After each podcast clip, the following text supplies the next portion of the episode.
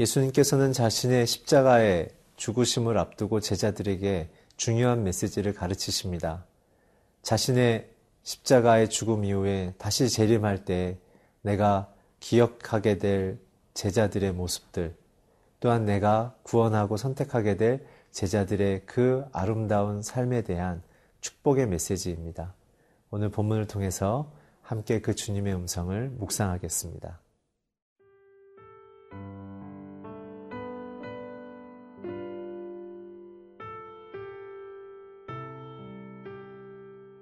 누가복음 21장 29절에서 38절 말씀입니다. 이에 비유로 이르시되 무화과 나무와 모든 나무를 보라. 싹이 나면 너희가 보고 여름이 가까운 줄을 자연히 아나니 이와 같이 너희가 이런 일이 일어나는 것을 보거든 하나님의 나라가 가까이 온 줄을 알라. 내가 진실로 너희에게 말하노니 이 세대가 지나가기 전에 모든 일이 다 이루어지리라. 천지는 없어지겠으나 내 말은 없어지지 아니하리라. 너희는 스스로 조심하라. 그렇지 않으면 방탕함과 술 취함과 생활의 염려로 마음이 둔하여지고 뜻밖의 그날이 덫과 같이 너희에게 임하리라. 이날은 온 지구상에 거하는 모든 사람에게 임하리라. 이러므로 너희는 장차 올 이 모든 일을 능히 피하고 인자 앞에 서도록 항상 기도하며 깨어 있으라 하시니라.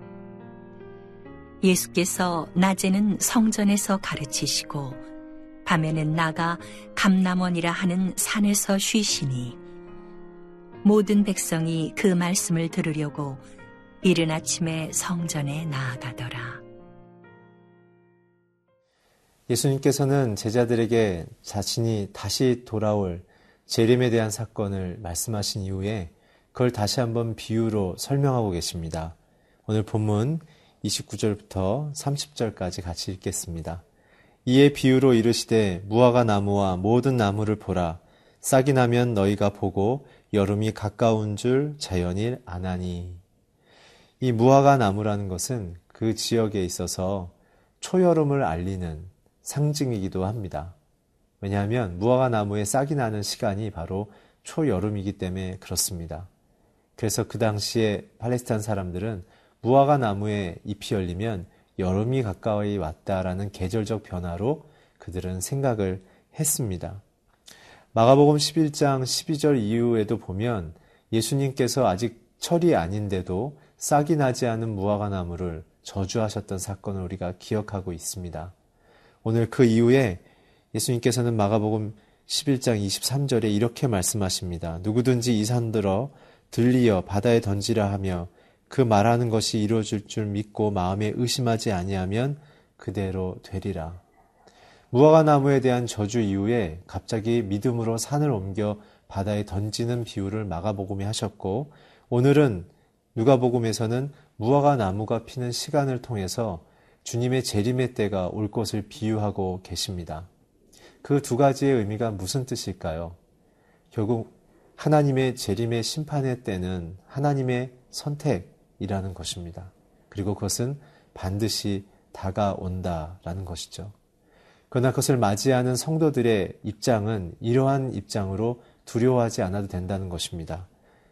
마가복음 11장 23절에서 나온 말씀을 제가 말씀드린 것처럼 우리는 믿음으로 산이 옮겨져서 바다에 던져지는 것과 같은 그러한 상태에 있다는 것이죠.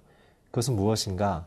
구약에서 산은 하나님의 심판을 의미합니다.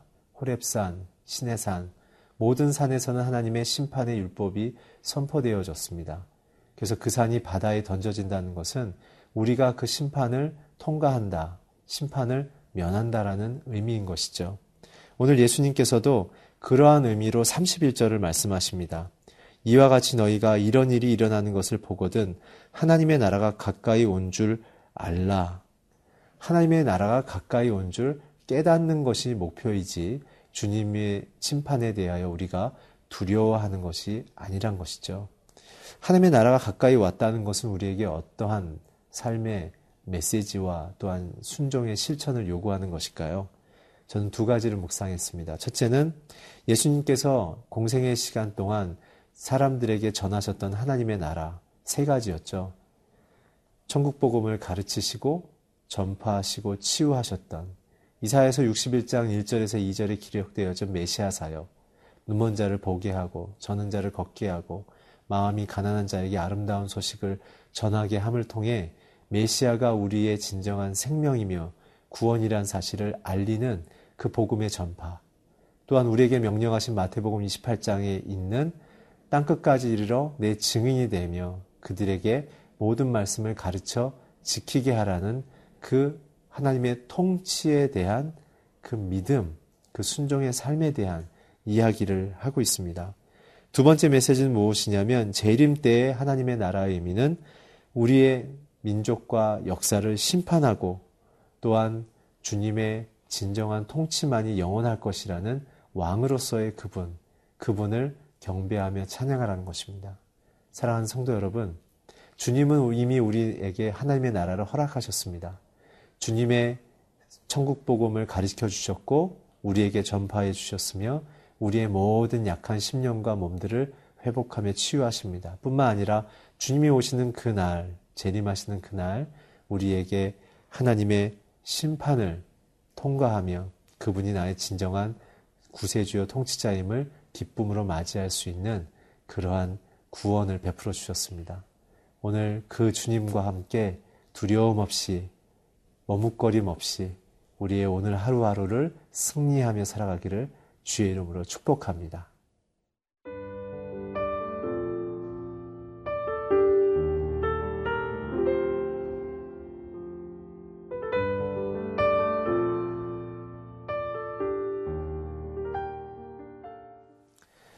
주님의 재림, 하나님의 나라가 가까이 옴에 대한 그 깨달음을 가르쳐 주신 예수님께서는 이제 제자들에게 연이어서 말씀하십니다.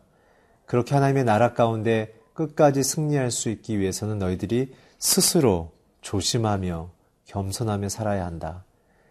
개인 개인의 신앙의 태도와 하나님과의 관계에 대한 중요한 몇 가지의 포인트를 말씀해 주십니다.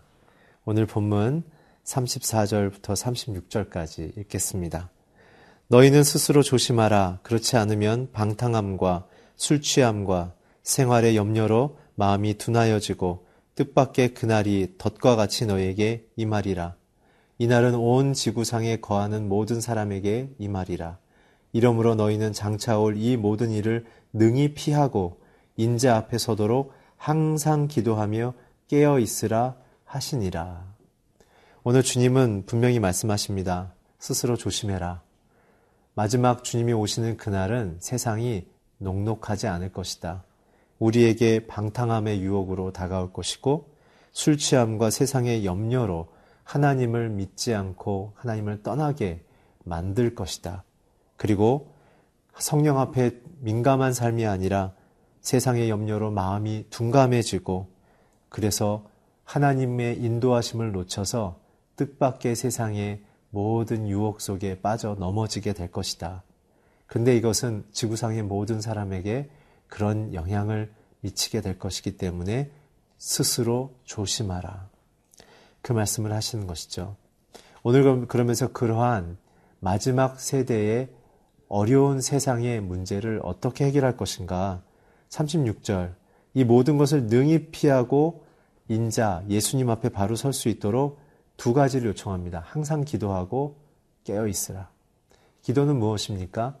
하늘 아버지의 뜻을 나의 인생의 뜻으로 고백하며 인정하는 것이죠. 우리는 흔히 기도를 내 필요를 하나님께 아뢰고 내 필요를 관철시키는 것으로 이해할 수도 있지만 그러나 예수님이 가르쳐 주신 주기도문의 정신을 보게 되면 하늘에 계신 아버지 주님이 내 기도와 신앙의 대상이시며 내 인생의 부르심은 아버지의 이름을 거룩하게 만드는데 있습니다라고 말하고 그렇게 살아갈 수 있는 인생의 방식이 내 힘이 아니라 하나님의 나라가 내게 임하는 방식, 주님의 통치가 내게 임하는 방식으로만 나는 그렇게 살 수 있습니다.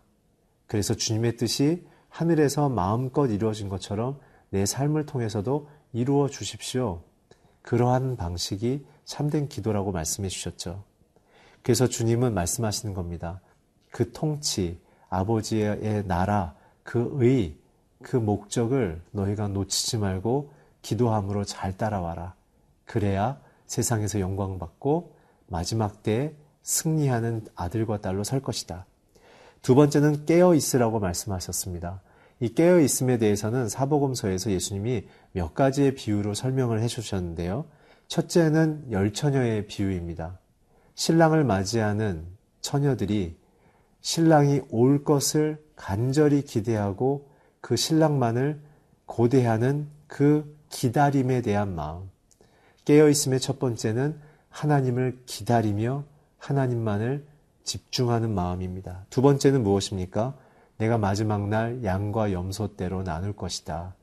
내 말, 소자에게 물 한 그릇 주고 헐벗은 자에게 옷 한 벌 건네주는 그 사랑의 작은 실천을 내 이름으로 한다면 나는 너희를 기억할 것이다. 이것은 무엇입니까? 바로 주님, 주님이 주신 말씀에 대한 온전한 순종하는 자들, 기쁨으로 순종하는 자들이 깨어있는 자들이다. 두 번째이고, 마지막 세 번째는 달란트의 비유이죠. 열 개를 가졌던, 다섯 개를 가졌던, 두 개를 가졌던, 하나를 가졌던 주님이 주신 그 삶에 대하여 성실히 사명을 갖고 충성을 다하며 사는 자. 그래서 세 번째의 깨어있음의 핵심 키워드는 충성입니다. 첫 번째는 기다림이며 두 번째는 순종이며 세 번째는 충성하는 자들이 깨어 있는 것이죠. 사랑하는 성도 여러분, 오늘 우리의 인생 속에 끝까지 깨어 있고 끝까지 기도할 수 있는 것, 그것은 주님이 주시는 그 하나님의 나라의 통치의 그 능력인 것입니다.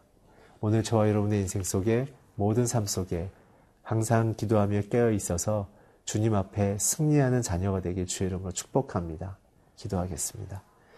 주님, 마지막 날에도 환경과 사회의 사건의 모습과 상관없이 우리가 그것을 주의 사랑으로 아름답게 감싸며 주님의 능력으로 주의 뜻으로 변화시킬 수 있는 귀한 자녀의 삶을 살아가게 하여 주시옵소서 예수 그리스도의 이름으로 기도했습니다. 아멘.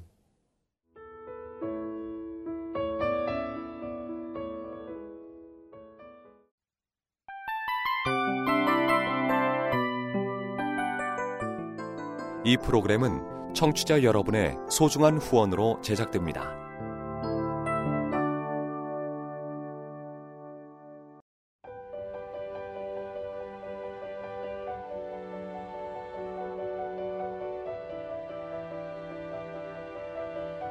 세상에는 수많은 교회들이 있지만 더 깊이 있는 말씀 강해를 찾기 위해 크기로만 교회를 선정하지 않습니다. 보다 좋은 영적 콘텐츠를 더 많이 나누기 위해 방송비를 받지 않습니다.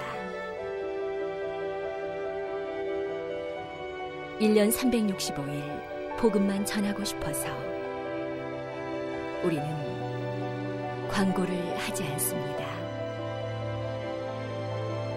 온누리의 복음을 땅끝까지 CGN TV와 함께 땅끝 성교사가 되주세요